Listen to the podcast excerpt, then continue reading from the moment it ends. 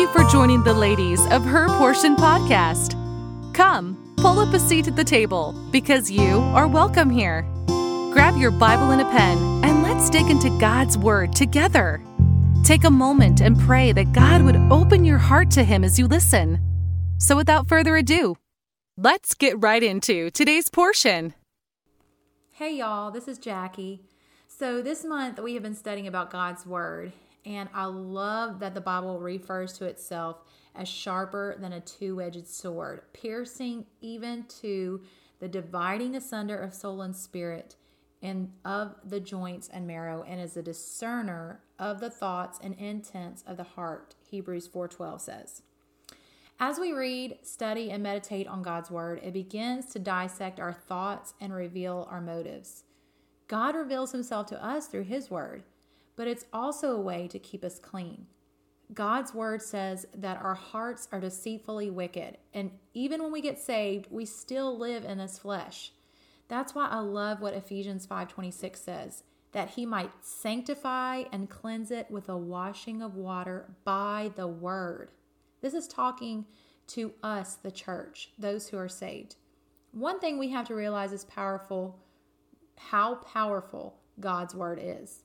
Have you ever done a study on God's names? His name is extremely powerful. There is so much power in the name of Jesus. Philippians two ten through eleven says that at the name of Jesus, every knee should bow, of things in heaven and in things in earth and things under the earth, and that every tongue should confess that Jesus Christ is Lord, to the glory of God the Father.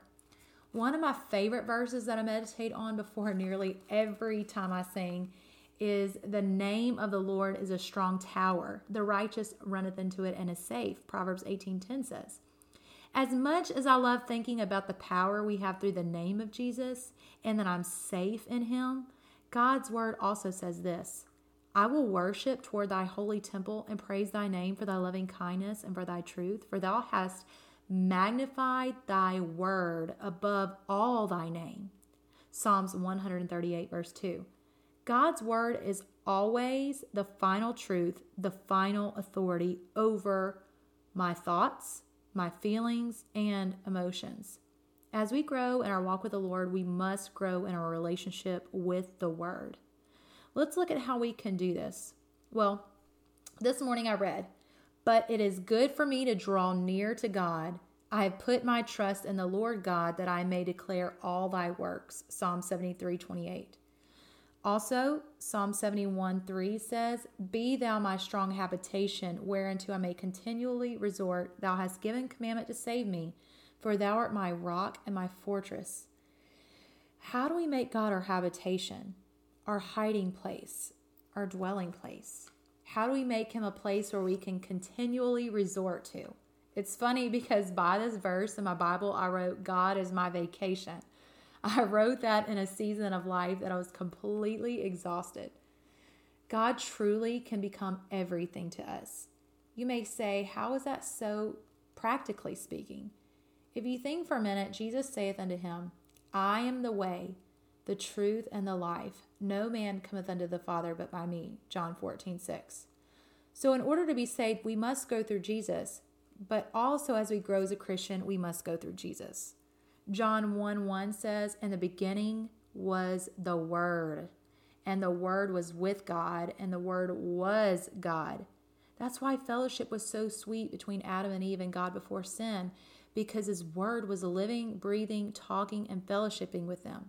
When Jesus came as a baby and had His earthly ministry, the Bible says, and the Word was made flesh and dwelt among us.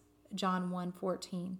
When we live in His Word, seek it first, and give it preeminence in our lives, we are building our relationship with Jesus.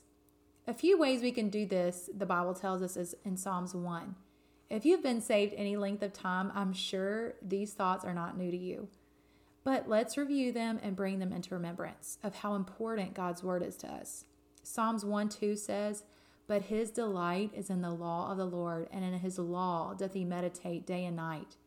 So maybe this is referring to the Old Testament law and commandments. But how much more should we New Testament Christians under grace search the Scriptures? Ephesians six seventeen says, "And take the helmet of salvation and the sword of the Spirit, which is the Word of God." God's Word is part of our armor to be able to stand against the wiles of the devil. And as we are in combat under spiritual warfare day after day. So the psalmist gives us instruction I believe we can still use today to delight in his word. Many people today want to water down God's word and say it can't be understood. The King James Bible is written on a fifth grade reading level. Jesus made salvation so simple a child could receive him. He said in Matthew eighteen three, "Except ye could be converted and become as little children, ye shall not enter into the kingdom of heaven." If God made salvation so simple by allowing Jesus to do the hard part, I don't believe he intended his word to be complicated to understand. That's a lie of the enemy to keep you from studying God's word. A family member once said to me when I was a little child that she didn't read the Bible because it was too hard to understand. So, you know, every time I opened my Bible, her words were in the back of my mind. By the way, God's voice is much more powerful than any voice of the world, but we must submit to it. The Bible says, "Submit yourselves, therefore, to God. Resist the devil, and he will flee from you. Draw nigh to God, and he will draw nigh to you." James four, seven through eight. I think this is pretty plain. We resist the devil by submitting to God's word. Every time I haven't understood something in God's word, his Spirit reveals truth and brings understanding. Maybe not instantly, but the Bible says that we are to study to show thyself approved unto God, a workman that needeth not to be ashamed, rightly dividing the word of truth. Second Timothy two fifteen, he also says, "If thou seekest her as silver and searchest for her as for hid treasures, then shalt thou understand the fear of the Lord and find the knowledge of God. For the Lord giveth wisdom. Out of his mouth cometh knowledge and understanding." Proverbs two, four through six. So if we are going to build a relationship with the word, we must delight in it. We must meditate on it throughout the day. I hope this short thought encouraged you to grow in your relationship with the word, because the word is Jesus. Thank you for joining us today on Her Portion. We hope you leave with plenty to ponder from God's word. We encourage you to use today's topic to start your own study in the scriptures. Until next time.